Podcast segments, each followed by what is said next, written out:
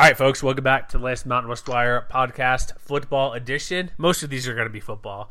MWWire.com, you know where to find us Facebook, Twitter, all the same stuff. Uh, Jeremy Moss here with Matt Kennerly. This particular episode is not a season preview show.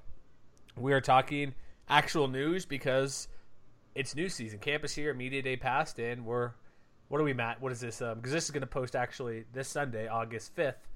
Twenty-one days till football starts. CSU. That would be twenty. Oh, 20. Oh my, less than three weeks. You can now almost count it on your hands and toes. Well, actually, you can you count can. it on your hands and toes. Most people, right? Yeah. I hope so. I hope you're able to. Sorry, that was kind of rude, but yeah, 20 days away. So we're going to start mixing in these um, actual news podcasts with our season previews. Matt, you're doing some camp roundup because we can't write articles on everything, even though we'd like to. It can be tough. So check us out in the evening. And I promise, this is not a fake promise like before.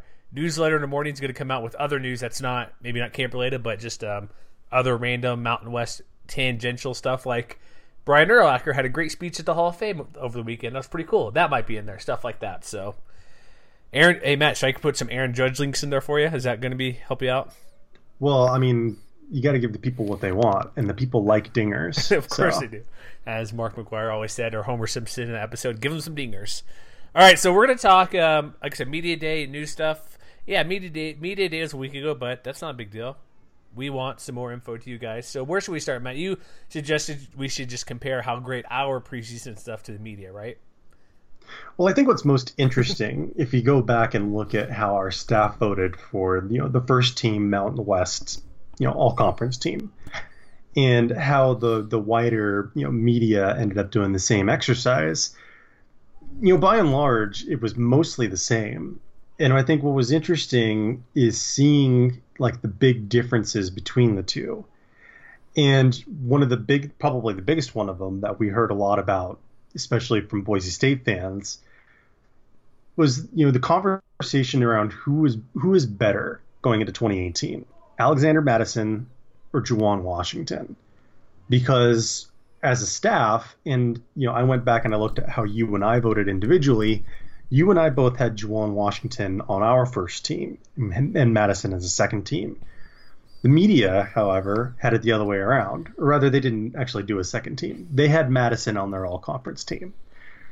So I think that that's a worthwhile starting point because, you know, this is a conversation that we're probably going to hear about a lot, you know, through non conference play, you know, until these two teams face off with each other in the middle of the year and probably even afterwards. You know, Ooh. who is more deserving tipping of that hand. spot? You're tipping your hand there, Matt.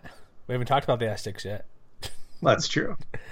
But no, it's right. That was it. Like running back is deep. It's not just those two guys. Like there's other like Izzy Matthews. He's a really good running back. I here's the reason I made my pick the way I did.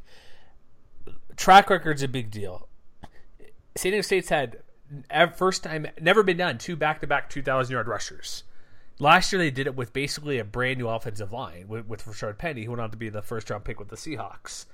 That line is is what four, is it four of the five starters back, or is it all five starters back? I believe it's all five starters. Yeah. And Juwan Washington, he's been playing since for three years. Like he was the third string with uh, Pump, Donald Pumphrey and Penny, and still put up I think five or six touchdowns. Had a good yards average per touch, yards per carry, I should say. And then even and last year in the past year, so with you got to go by track record. It's like, okay, should we pick a Boise quarterback just because? Well, they're good, but also they they're known to do well. And but it's not just the player itself. Yes, Mattison looked great. He had the ankle injury last year, and remember he hurt himself also in that was a Cactus Bowl last year as well. Left the game, and that was out for a little while. But I went with Washington because look what the Aztecs have done for the years past. It's hard to ignore that with a great offensive line back. We know they're going to run a ton even though Chapman's back for another year, could break records for most winningest QB ever in San Diego State history. But we know they're going to run the ball a lot. For Boise State, they're going to run and pass because they'll throw to guys out there from Brett Rypien to whomever. He's going to put up a lot of numbers. So for me, it's kind of maybe takes away a little bit for what Mattison can do. I just go with like, look what the Aztecs have done. They've had the best running back each of the past two years, and the best one of the best running attacks in the country the past couple years. And so that was my pick. Like I, I am basically going by numbers to why I went that way, and so that's why I did not put uh, Mattison number one. We probably should have prefaced this whole thing by saying it wouldn't surprise us to see you know Mattison no. and Washington on the first team, all conference team at the end of the year. But you know, I'll I'll take your point a little bit further and say, you know, track record matters, and if you dig into Washington's production, you have to kind of look at what he's done over the last two years. Mm-hmm. You know, because obviously Mattison had the full year as a starter as the number one guy for Boise, and he did have 1,086 yards last year. He had 12 touchdowns, and he contributed a little bit as a receiver too, and that's all well and good.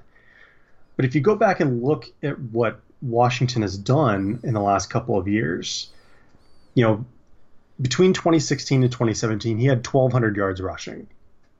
And he did it in fewer carries than Mattison did last year. He had 55 carries in 2016, 127 carries last year. That's an average of 6.6 yards per carry. That's good. That's really that, good that's a full yard and a half better than what Mattison averaged last year. That's also more than Lexington Thomas got this past year. And so I think that with a larger workload, you know, I think you're right. With the experience that they have coming back on the offensive line for San Diego State, you know, he's. I, I mean, I don't want to say he's a shoe in for 2,000 yards, but the way that they've that they've run the ball the last few years shouldn't really surprise anybody if he does do that much. The big question I have is whether they'll need him to run for that many yards, just because you know they've got three or four three star guys in the in the you know in the running game who could potentially step up. We'll talk about that more in the Aztecs podcast to come. You know, but he may not necessarily need to have the same kind of workload that Penny and and before him Donnel Pumphrey had. But that doesn't necessarily mean that he that they that they won't because of course Pumphrey was a guy who was had a similar stature. You know, he was a small mm-hmm. guy. They gave him 300 carries in 2015. Yeah. So I don't think that they're necessarily going to do that again. But you know, it wouldn't shock me. I wouldn't say that there's a non-zero chance that they do it. Well, true, but then also I'm looking at like we're not going to dive too deep because the Aztec show coming coming up soon. But tw- like Penny averaged 22 carries last year per game. Mm-hmm. Like he had five games where he. Did, I know people could point to the Fresno Boise game where he didn't do all that well, which is fine. But versus Army, he, he touched the ball 14 times with 200 plus yards, 221. So they had six games with 200 yards. Now I don't know if Washington will do that. Like you mentioned, 2,000 yards is ridiculous, and back to backs never never been done three times. Will probably never be broken, you know, by anywhere in the country, and at least not anytime soon. But why would they go away from something that's so successful? Like I don't again Aztec showed later, but do you expect Chris, Christian Chapman to throw for like three thousand yards and like complete seventy percent of his passes? No, he's fine. He does a good job, but he's not going to be. Aztecs aren't going to turn into some team that's going to throw 60, 75 percent of the time. And so, mm-hmm. why go for what's broken? So that's that's kind of our point. Why Washington he hasn't proven it, but it's more potential than actual actuality.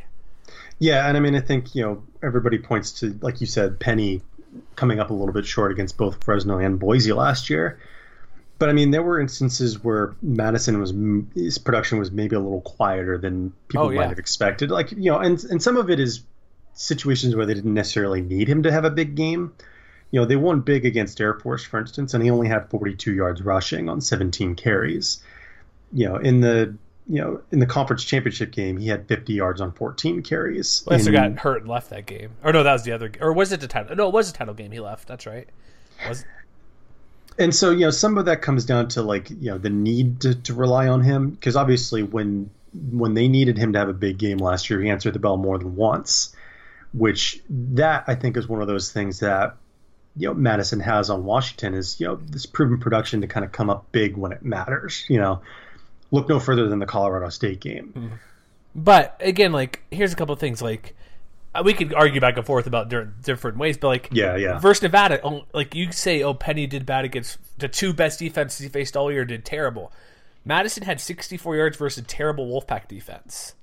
He had 11. I know Virginia game was different; he wasn't fully healthy, but he had like yes, he had 91 versus Wyoming. That's good, but 42 yards versus a terrible um, Air Force defense. Yeah, they won big, and I'm, I don't remember how many snaps he played, but still, he 17 carries for 40 yards. Like there's games like every game Penny was given the ball 15 or 22 times, not 15, but every time he did it, he made opportunities. Didn't matter who he played, and so when you're getting only like I said, 60 yards versus Nevada, 40 versus Air Force. He, hey, Fresno, he only had 63 yards. He had 50 in the title game, and so he only averaged like three and a half yards per carry, or almost um, well, almost four and three and a half yards per carry against Fresno. So you can't point and say, "Aha, Penny did terrible in those two games." When you look at a healthy Mattison, where he can't put up a barely crossed hundred yards against Fres- against um, Air Force in Nevada.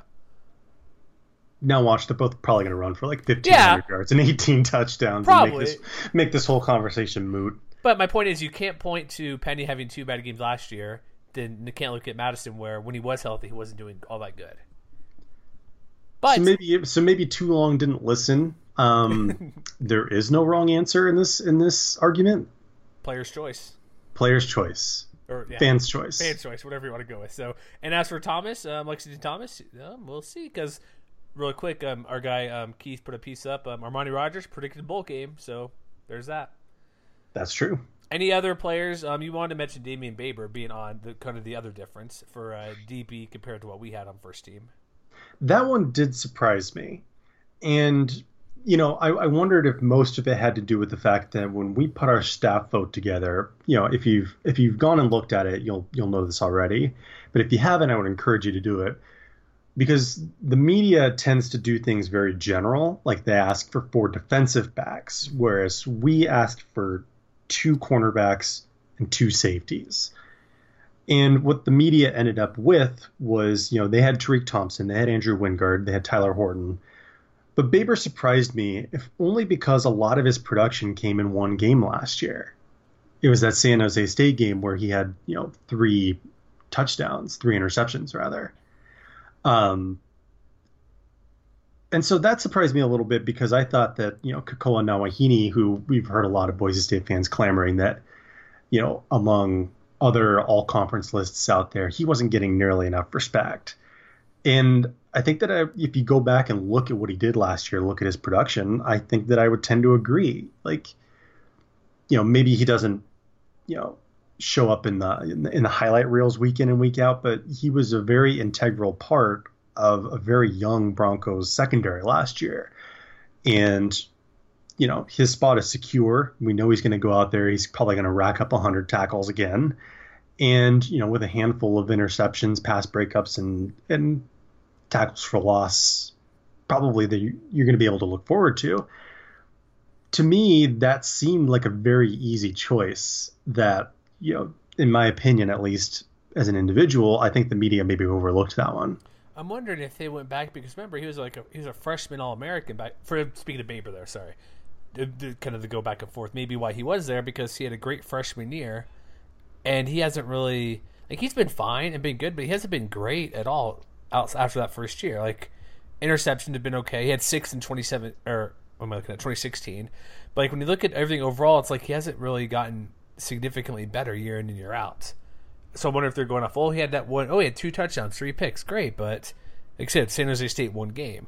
Like his TFLs, any significant number you look at, were basically worse in 2017 than 2016. Well, and one of the things that you know we talked about a little bit on Twitter, but I think it's worth mentioning here on the podcast. Safety is loaded Yeah. in the Mountain West. If you take a step back and look at it, you know there were Wyoming fans who were saying, "Well, what happened to Marcus Epps?" You know, Marcus Epps, you know, he got a few votes, and I think he barely made it onto the to the third team um, that we put together. But you know, he's a very good safety. Parker Baldwin's a very good safety. Let's not even for I mean, we talked about Nawahine. Let's not forget DeAndre Pierce is also a very good safety. And, you know, Baber is a pretty good safety, yes, but with Asauni Rufus coming back for the Wolfpack, he might not even be the best safety on his own team Yeah. when 2018 is said and done. And so maybe that has something to do with it. I mean, I, I don't know how I don't know if there's one way to explain it away, but you know, there's maybe ten guys who are deserving of you know an all conference recognition who happen to play you know the two spots on the field where there's a lot more talent than I don't know anywhere else. Well, look at in our top, Mountain West. look at our top 50. It's like it's loaded with defensive backs and safeties. Yes, Like it's not just all running back, quarterback. It's like uh, I don't know they're all here, but there's like plenty of guys. I think you broke it down. Oh no, maybe not. But there's plenty of defensive backs. Like maybe well, Tyler Horton hadn't even gotten to him yet. He's up pretty high, but we'll have like Horton. We'll have uh, let's see here, Avery Williams. There's plenty of you guys. My I can't scroll here. My computer's being weird. But like Juju Hughes, you have Dameon Baber made our list. Like he was, was he? We already did Baber's what 29th on our. Or no, that's my individual list. But I had him like top 30. Maybe that's a bit high. But you have plenty of guys. Jericho Flowers at, for, at UNLV, who's number 50 on the list. There's Mike Bell. It's like there's plenty of guys in that position. So don't I know the recognition is great for your team. Ah, where's this guy? Where's Wingard? Where's um, Maps? Like you said, all these other guys. But it's super deep, and so there can be a guy who doesn't make the f- first, second team, or maybe even honorable well, honorable mention hard to do, but like postseason come around, who might not be a first or second team guy, but still get like drafted in the NFL or latch with the team whenever he goes. You mean like Josh Allen? What do you mean? Oh yeah, Josh Allen. There you go. Perfect example. Top ten pick. Perfect. But don't don't get caught up too much in this. There's reasons why, but Baber is a kind of a head scratcher. The running back, I could clearly make an argument for any of those guys. Mm-hmm. But Baber, it's like, come on, really? Yeah, and there was a similar kind of situation at linebacker as well, where you know we had put Malik Reed, Jeffrey Allison, and Logan Wilson. Excuse me, on... turnover machine, Logan Wilson. Turnover machine. Yes, that's true. And you know the big difference between our vote and the media's vote was Jahlani Tavai. And so, you know, my question for you is, you know, I, am pretty sure that I'm, I'm going to go back and I'm going to look at who you voted for. Yeah, do that.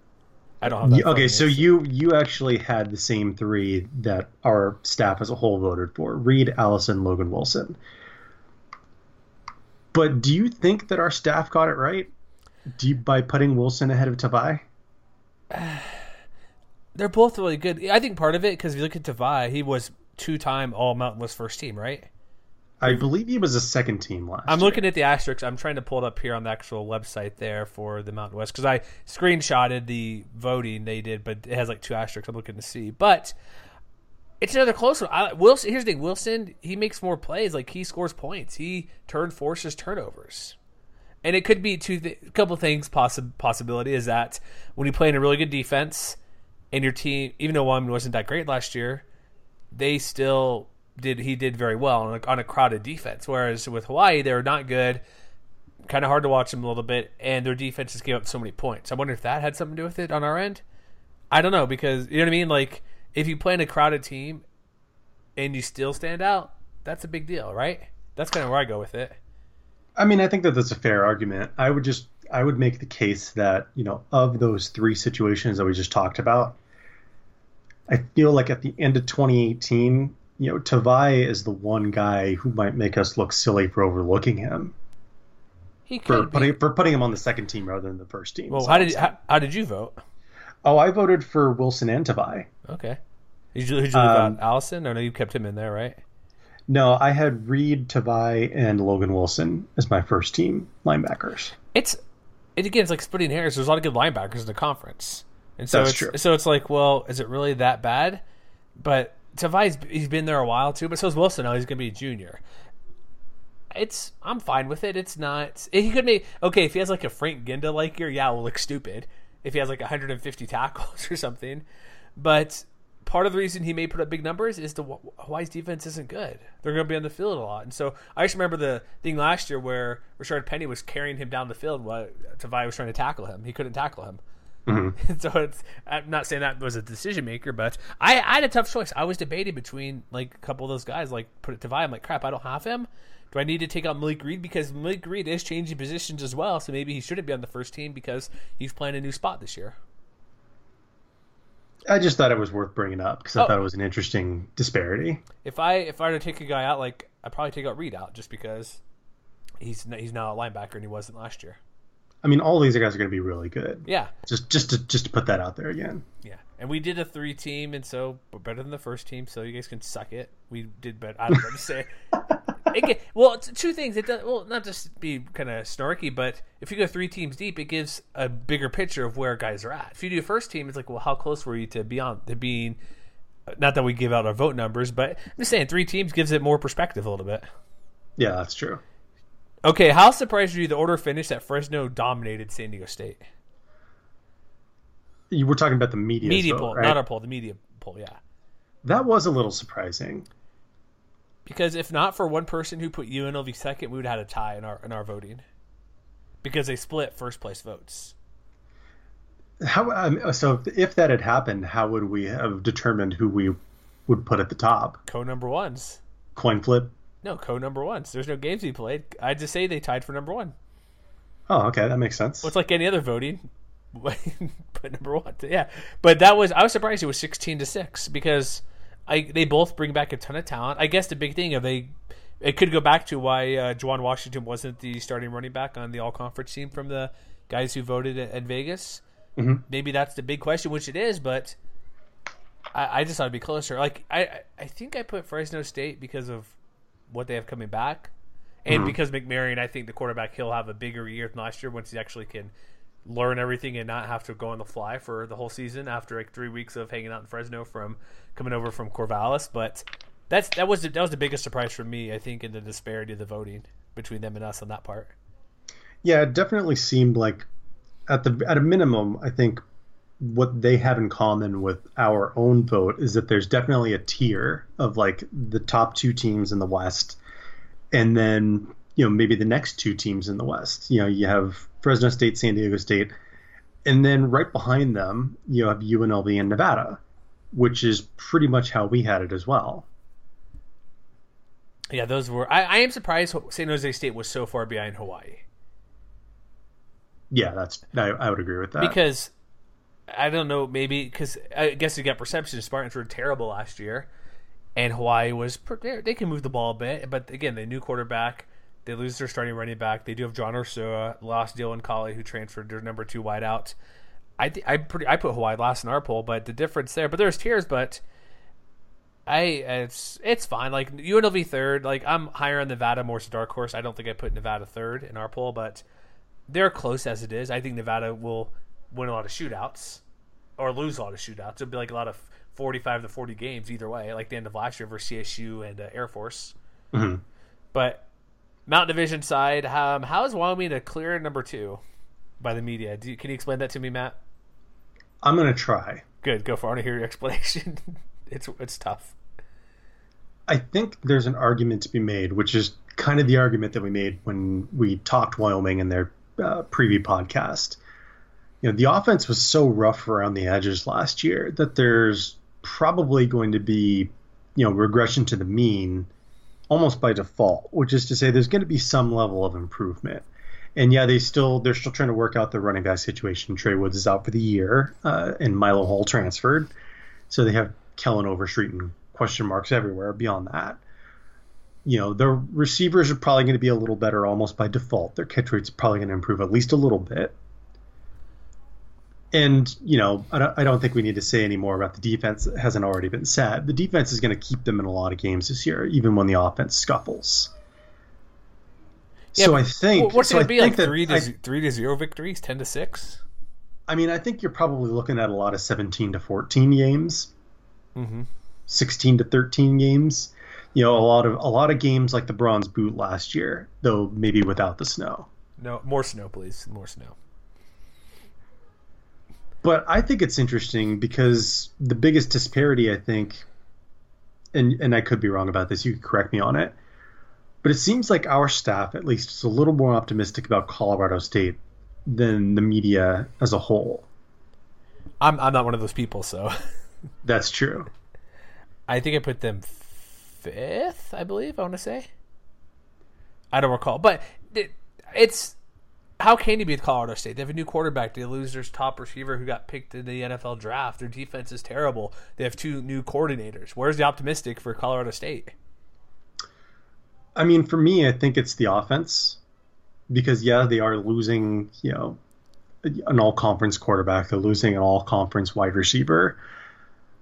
But yeah, and we'll talk about more. We'll talk about this more in a little bit. You know, I think I'm a little more optimistic about their returning wide receivers than I don't know, pretty much anybody out there who's not a Colorado State fan. They got the tr- guy from Tennessee coming in. They have who's not suspended anymore. Is it Preston? Um, Preston Williams. Williams, yeah, I was gonna say Wilson. He's there. Obas- Obasai Johnson It's going to be a good deep threat. So there's stuff to be optimistic about, but whenever being transfers in, it's not always a sure thing they're going to step in and be that guy. Yeah, I mean, I think that that's true. I, and I also think that it helps that they have enough pieces coming back with the change to a 4 3 that you know, you can feel good about their chances to improve at least a little bit on that side of yeah, the ball. that's what we said in the Rams preview podcast. I just put in number two. Like, I think I put Utah State too. I think, but again, I'm not confident in like any team. Like I can, any team in the Mountain Division has flaws outside of really Boise State because the Rams, as we just mentioned, rewind and listen again. But the quarterback defense hasn't been great. Should be better. New OCs, new DC. Utah State. Um, it's they've been losing those close games in the past two seasons. I think there was it one in 12, 1 in thirteen in one possession games.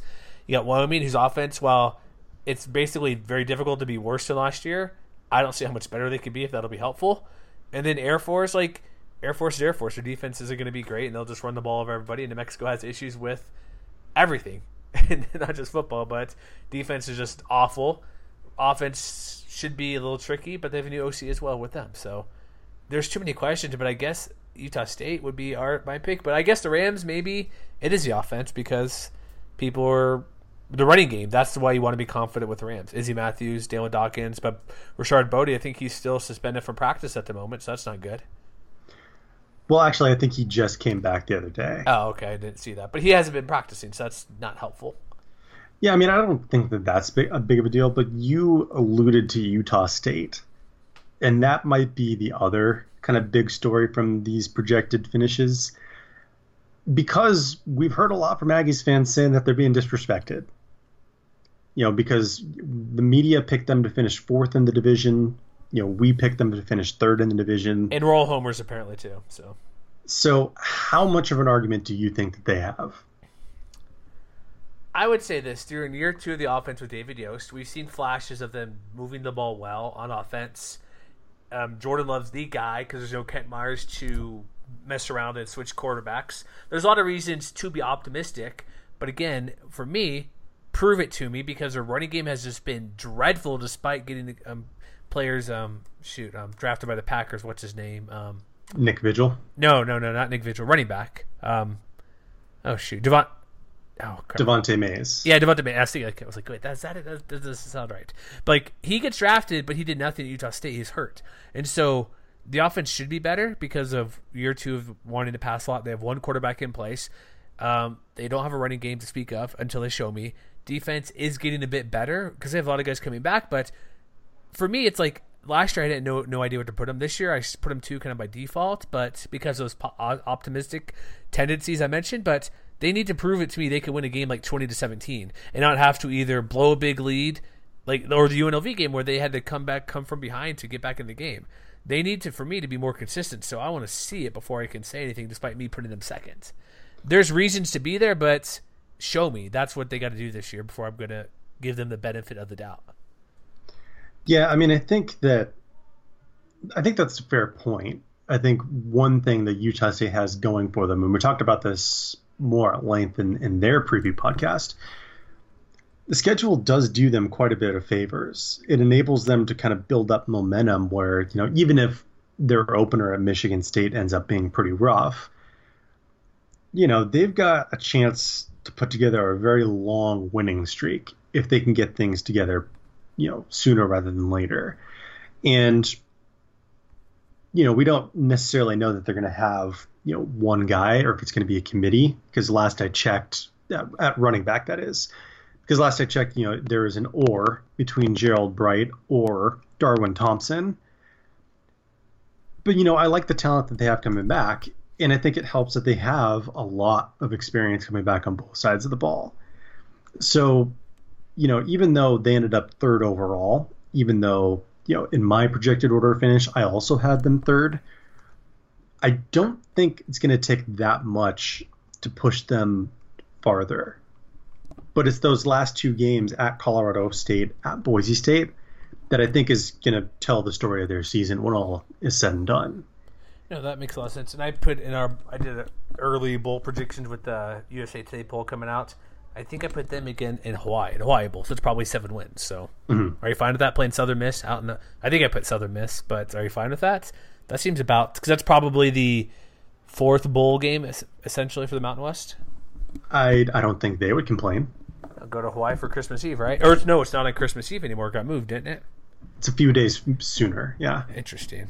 Um, here's what I actually put. I'm actually finding it here so I can be accurate. I put them in the, and of course somehow I have eight bowl teams. That's not going to happen, but I did. mm-hmm. uh, yeah, Utah State versus Southern Miss. So have fun, December 22nd. There you go. I think going to any bowl game is good for them. Well, they went last year, but a step up from the Arizona Bowl is fine, and that's what the Hawaii Bowl is. So, for sure. So one other media day thing I want to talk about. I have a few more here. Um, should we? We got um, I think two things. Should we talk? Oh, three things actually on my part. Should we talk about the silence? Should we talk about running through the conference or expansion talk? You get to pick. Uh, let's go in order. Okay, so the silence. So I put a, a post out there because I was watching media days, and if you know, there's this thing called the American Power Six, which is a joke. However, they're leaning in as hard as you can for that type of thing. So there's a question. Do you know who asked the question? Uh, not off the top of my head. No, I'm not sure either. But the question basically was, what can the Mountain West do to promote its league better? Essentially, that's the gist of the question. There was, I counted it. There was literally a seven second pause. It was open to the group, so it wasn't to like, hey, and this is toward the Mountain coaches. I should mention it as well. So, Bob Davie, Mike Bobo, Matt, um, yeah, Matt Wells, Bryan Harsin, Craig Bohl, and um, Troy Calhoun, the Mountain coaches there. Yes. And I was making sure I got them all right. That's why I was like, wait, do I have them all? I should know everything. No, you got them. Yeah. but so the question was to the group. So to, for there to be a short of a pause makes sense because it's for the group. Seriously, seven seconds of dead silence. Bob Davie comes in, mumbles, jumbles, blah, blah, blah. We just got to take care of our games. His answer ends up being okay at the end. First of all, why is Bob Davie answering the question? Why should he? Uh, whatever. He jumped in. But how hard would it have been to do, to say, I know you got Bryan Harsin. It's like we are. It's like it's basically a jab, not a jab, but how you to promote yourself like the American Conference. They could have said a number of things, like even the lame old Craig Thompson. Well, we had the first BCS Buster, first playoff, and New Year's Six games where we've only lost one game in those big time bowl games. We've done this, this, and this. How hard would it be to say? It's like, well, we if we go undefeated, we're the we're going to be the best conference because our team's going to get that bowl game It's like there's a lot of small things they could have said. They couldn't have. They didn't have to go out and say the Americans' promotion of doing their P6 thing is ridiculous. It's a joke. They could have just said we've give out a few numbers, or heck, if our if we like they could have just jumped in right away. Have we gone 12 and 0? We're, we're going to be the best conference because we're the best team of this group of five. They could have said a lot of small things without like directly smacking around the other other peers. They could have mentioned the need for a snappy hashtag. Yeah, there could have been like. Am I wrong to say they they they basically fumbled that answer to to the worst possible way? I mean, I think so. If only because you know, and this relates to one of the other things that came up at media days. You know, the idea that you know you're fighting for exposure simply by virtue of the fact that a lot of games are being played at night when voters may not be watching these games. And so you know, I think you have to put yourself out there a little bit, you know, especially if you're, you know, if you're like a Boise or. Well, not even Boise. It's more for like Colorado State or New Mexico what, or Hawaii. What if they have a great year? Mm-hmm. Boise State gets it no matter what. They'll be fine. People know them, but are people really going to give respect to? Let's say Utah State has an amazing year. They ended up going like 12, 11 and one. You know what I mean? Like they win the conference. Are they going to get the benefit out if they have one loss compared to say, let's just say Troy out there? Troy only loses to not Troy, but um, um, Florida Atlantic, who people like, what if they only lose to Oklahoma? Are they going to pick Utah State over? You know I mean Florida Atlantic? If they, if they're both one loss and that one loss is to I don't know whoever Utah State, you know what I mean? Like it's Boise State's fine, but it's the other schools. Like if they go undefeated, like even Fresno, it's like they'll be tough a little bit to get in there. But if some team that doesn't care about anybody in the comp in national, like New Mexico or San Jose State. Not that they will, but you get my point. What if Nevada offense scores 80 points a game? Like, are they going to get this benefit of the doubt when they're playing at 9 Pacific or something, 8 Pacific?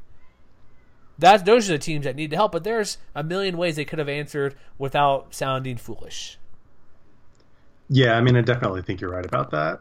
I saw other people like, well, we don't need to do it, but do it because Americans being, they're out there. And if you notice, like, you look at various websites – they're like, oh, here's our top 10 or whatever they break down each conference. I'm starting to notice more and more, which it's probably because of what they're doing, and maybe because UCF was really good last year, Houston year before, but they're including American in like their ranking, like position breakdowns and stuff, and they're not, or even conference previews.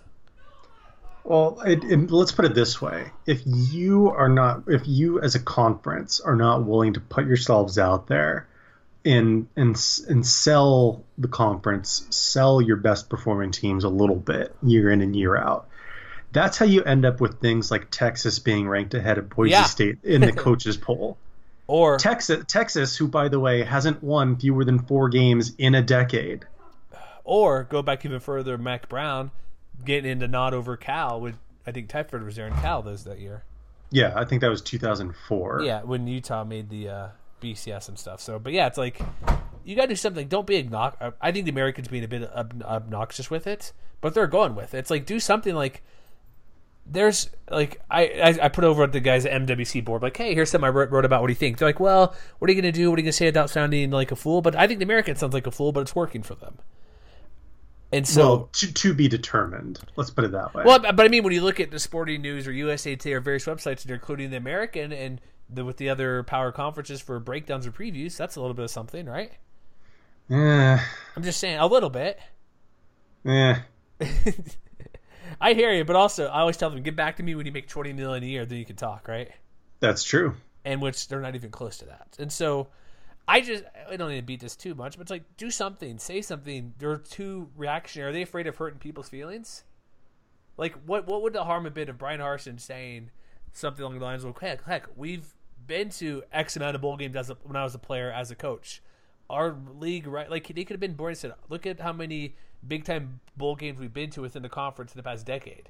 We're up there. We we've had this many Look at the first round draft picks. He could have mentioned Leighton Vander Esch getting picked. You know what I mean? There's a couple of things that even school specific could have used to promote the conference. Say, here's why we're better, or not even better than league. Here's why we should. We're here's why we're proud of our league. Like you don't even yeah, have to compare or or and, and I don't have the numbers in front of me, but like I almost wonder, you know, is the Mountain West facing more Power Five teams than the American? Like, are they are they doing things like as a conference where they're they're putting themselves out there, taking chances to be that one team? You know, is anybody in the American, for instance, doing what Boise State is doing, and facing zero FCS teams? um, because let's not you know let's not forget they're you know Troy, UConn, Oklahoma State, BYU. yeah, Like, is anybody in the American doing that that you Yeah. know of off the top of your head? no, I'm looking at Cincinnati's schedule. They do go to UCLA, but then they play Miami, Ohio, Alabama, AM, A&M, and Ohio. I do know um, Central Florida has um, you, you um, who is it? Um, Oklahoma. Or no, no, that's sorry. I'm thinking Florida Atlantic. They, I'm sorry, Central Florida plays Florida Atlantic. They play Air Force. It's okay, but remember last year you mentioned their best win was arguably Stony Brook, right, for UCF before they um, beat or Auburn. USF, Or USF. USF, sorry, what, what, whatever. They're the same, right? Don't let them get you t- saying that. I'm I'm just saying, like looking at like UCF schedule really quick, they have like South Carolina State, Florida Atlantic, Pittsburgh, and North Carolina. That's not too bad. I said I said back in the spring that UCF's going to lose to Florida Atlantic. You heard it here first. Mark it down, folks. Is that in Boca Raton at the Owl's Nest?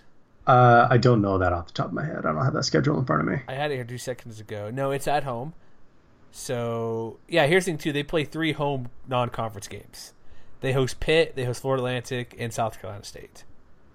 Yeah, I mean, I don't think it's going to take that much to really kind of push the conversation forward for the Mountain West.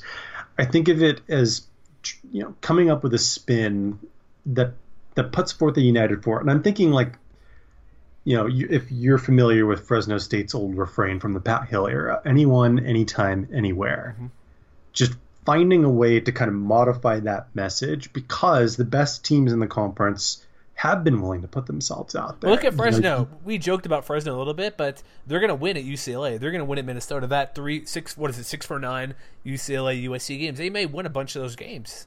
Yeah, or you know, San Diego having the home and home with Stanford, Arizona Uh, State. you know, even you, you know, even the the up and comers like UNLV going to USC, or you know, Nevada going to Vanderbilt, going to Toledo, putting themselves out there, fa- facing good teams. You know, Here, just being able to come up with a united message that kind of stresses that. Memphis is non-conference schedule. Mercer at home. Georgia State at home. South Alabama at home at Missouri. Eh. Nah, I'm not impressed. I'm gonna say Mercer FCS isn't Georgia State what three years removed from FCS, and so is South Alabama. Like within the past five years, those two teams have been FCS transitional, now full fledged FBS members. I mean, if I remember correctly, Georgia State was a bowl team last year, but you know, yeah. a Sun a Sun Belt bowl team that isn't like Appalachian State doesn't impress me. Well, they're now in, not in Sun Belt anymore, are they? Georgia State? No, App State. Yeah, they are. Oh, I thought they moved on. I was gonna say Arkansas State or Troy, but it, your point's valid. It's still exactly the same thing. So, I this they're, they're, fine, but it's like just say something. It's like why are you just clamming up and not doing a thing? Exactly. And so, um, all right, so let's move on to the uh, next part of it, which is kind of we alluded to before. There was a guy, um, Colorado, and Kyle Lyle. Is that correct? I say his name? Uh, that would be Kelly Lyle. Kelly Lyle. Why did I say Kyle? I don't. Whatever. Sorry. So, apologies.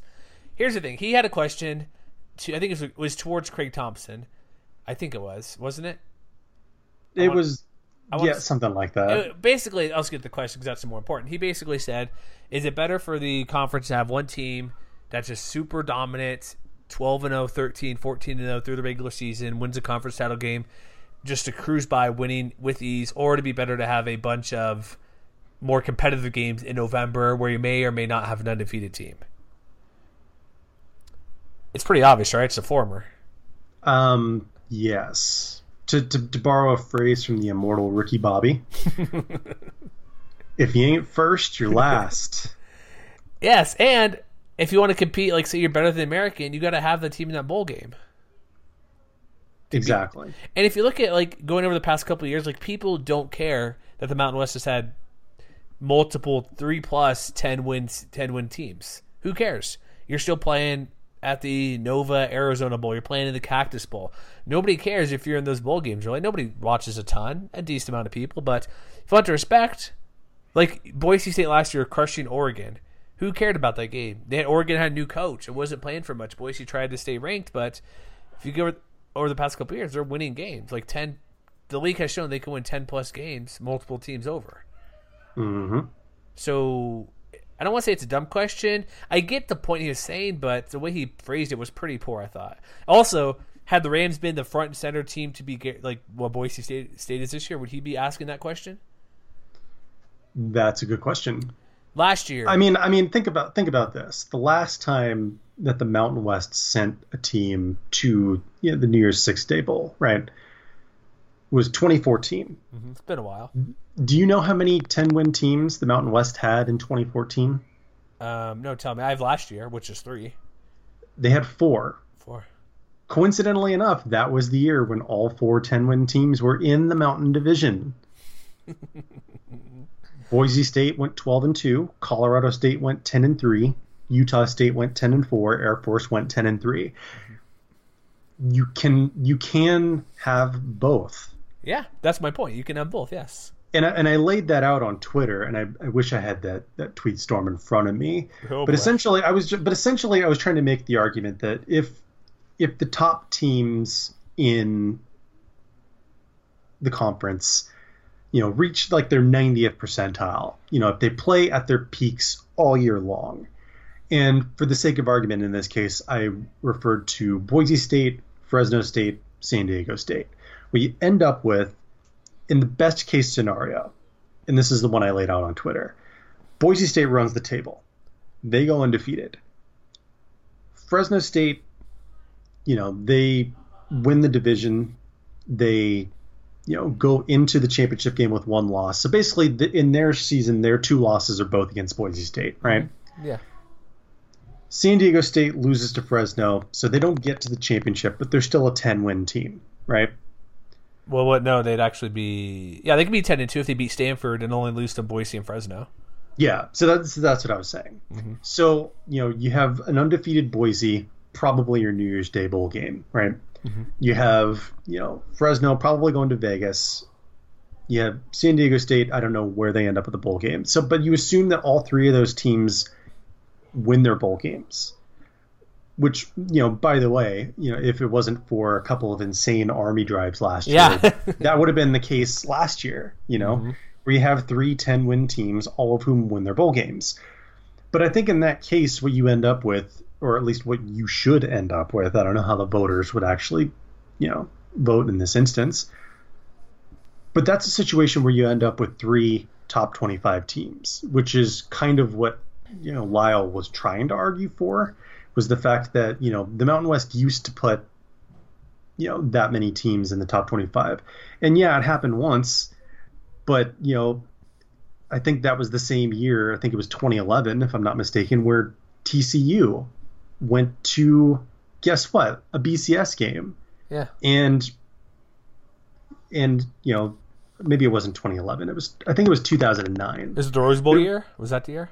I think so yeah i'm trying to pull it up real quick But it was two, yeah, it was 2009 where where TCU, BYU, and Utah all ended up Yeah, in there the was- top 20. there was a game. I was at the game. TCU Utah, two top ten teams. TCU just rolled the floor with Utah. Two top ten teams. Uh, That was the year that TCU ended up losing the Fiesta Bowl to Boise State. Oh, that was that year. Sorry, I apologize. But still, uh, two top ten teams in the Mountain West. Just saying, it hap- It can happen. But his point, and, like, and and guess what? You know, all the, all those teams beat very good teams in non-conference play. Mm-hmm. You know, TCU ended up running the table in conference play. BYU only lost the one game to TCU. Utah only lost their games to BYU and TCU. So it is possible. It takes a lot of things to go right, Mm-hmm. but you don't have to sacrifice one to have the other. yeah, it's like I get his point. It's like he doesn't. I don't. His question execution was lacking. I think in this case. Yes. like his thought process was there but he didn't word it the right way he his point was like well would you want five ten win teams yeah but you're not the acc or sec where you're still get recognition if you're 10 and 3 and by the way, that I don't think that has literally ever happened in the Mountain West. five ten win teams Yeah, they've had four, Four. but not five. i know i'm just putting it out you know what i'm saying like if you have four, even three nobody cares unless you're if you're from these leagues and you don't go to a big game who cares right that's what it comes down to it wraps everything together with the thing before that was asked about how would you promote the league better well we have ranked teams we have draft picks we've gone to this many bowl game big time bowl games we've won most of them lost only one and it, by the way it's pitted against the whack boise state team that year but it's you, you Oh, need- and oh, and by the way, we've waxed the floor with the American in the last few years. Oh yeah, in the bowl games. Um, Cincinnati, Houston twice. San, Mhm. San Jose State had a commanding first quarter lead over South Florida last year in the Yeah. opener. Exactly, It's, uh, exactly. I'm just saying. Um, yeah, I, I I don't know. Um, let me ask you this real quick since we're on topic. Could there be a four? Would there, could there be a fourth ten win team this year in the conference? I'm going to say there's a non-zero chance of that. I think it's going to involve probably a couple of upsets in non-conference play. But you know, if we're looking for 10 win teams in the conference, you know, to kind of go back to the projected uh, you know order of finish thing, I don't think you can discount Colorado State and Utah State. Those are the only two I was looking at. So But that's but that's just me. okay, all right. Was there anything else? There's one other thing I mentioned. Um, what was the last thing I was going to talk about? Um, or did we hit it all? Oh, expansion. Right. Should we talk about that for a quick sec? Let's do it. So, if you didn't watch, Craig Thompson said that Gonzaga thing really got in front of us. Matt, can you explain to me how it got in front of uh, everybody? Um, I believe I can explain that with the the famed TJ uh, DJ Khaled gif. Congratulations, you played yourself. Craig Thompson, you're the dummy who talked about it to everybody. Whoever would listen to you, you talked to him about it. It's your fault that it got out in the public as much public as much publicity it received. So, I, who's talking to him to tell, say, "Hey, come on, say this," or is he just doing it himself? I mean, expansion talk is always interesting, but you know, is are are they still con- more concerned with trying to beef up the basketball side of things, or are they trying to add a 13th team for football?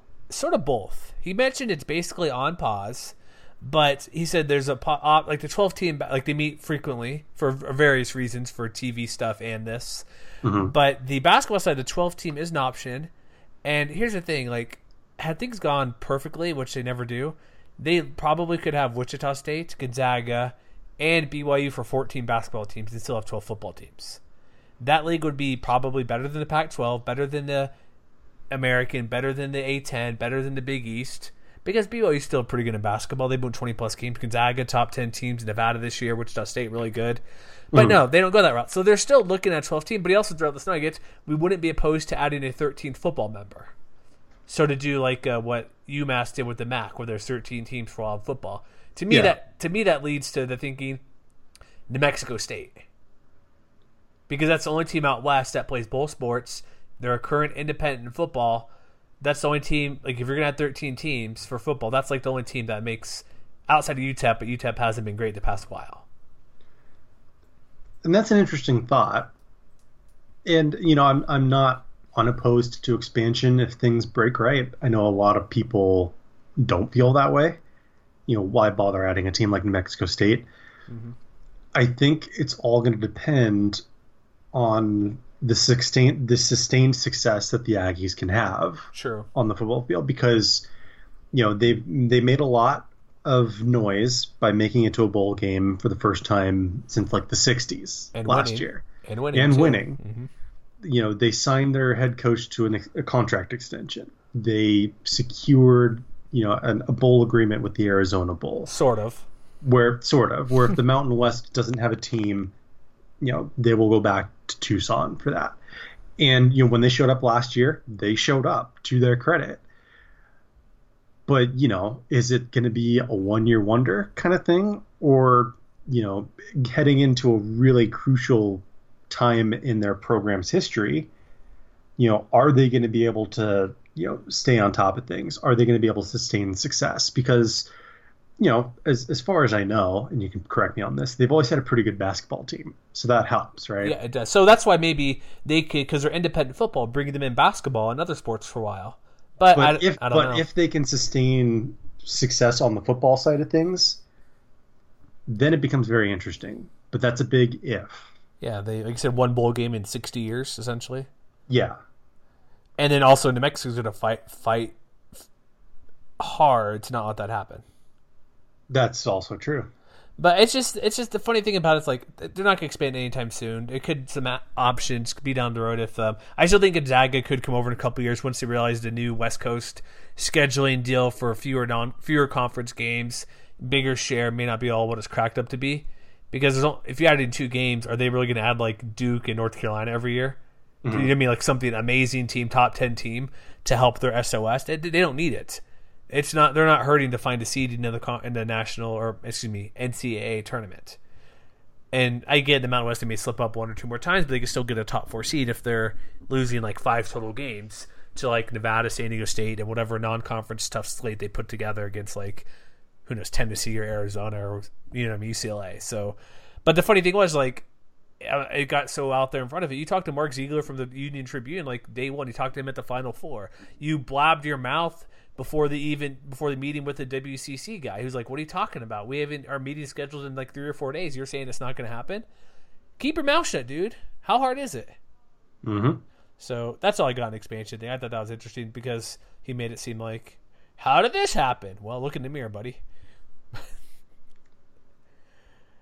Anything else? Are we good? Any other tidbits we need to discuss? I know we had the Rams scrimmage. Is that something important we should talk about for a half second? Yeah, why not? Who's your quarterback, Matt? Is it Collin Hill? Did he ask me this or tell the audience, Matt? Did Collin Hill take any snaps in the scrimmage over the weekend? I don't think he did. Did he throw a pass? No, he did not. Looking at full, let me double check. I'm pulling. I, I should have asked you more closely before. Or looked more closely. Full scrimmage stats. He did not throw a pass. Okay. So he's not going to play week one against Hawaii, right? I would doubt it. So here's a couple things we noted from there. Like it's in a quarterback race, Carta-Samuels looks really good. So does Justice McCoy. But as we were talking before, you still think it's Carta-Samuels, right? To be under center week one or week zero? I've, I've kind of thought all along that Carta-Samuels might be the exception to my skepticism about, you know, transfer quarterbacks. Well, yeah, Marcus McMaryion did pretty good for you, too. So. That's true defrosting that thought. I, I, think it's gonna be Carta-Samuels. Richard bodies back, or body's back after his practice suspension, couple TDs.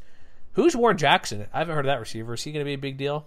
You might remember him as the guy who caught multiple touchdowns against Alabama last year. I had to think. Okay, that makes sense. And I'm, I'm just going to put this out there, you know, because I talked about how I'm optimistic about CSU. Mm-hmm. I was very close to putting him on my top 50 Ooh. because, and I, and I ultimately couldn't pull the trigger. He was one of the last people I, I, I left out. But, you know, he's, you know, not only is he a big dude, I think he's like six foot five or something like that. You know, we talked about him a little bit in the in the Colorado State preview, maybe not enough. You know, because you know, Olabisi Johnson is the guy that everybody knows because you know he's their leading returning receiver. I think Warren Jackson is going to give a lot of cornerbacks headaches in the Mountain West this year, and it wouldn't surprise me if he goes over a thousand yards, and maybe more so than you know Preston Williams, who we mentioned earlier, and and Johnson.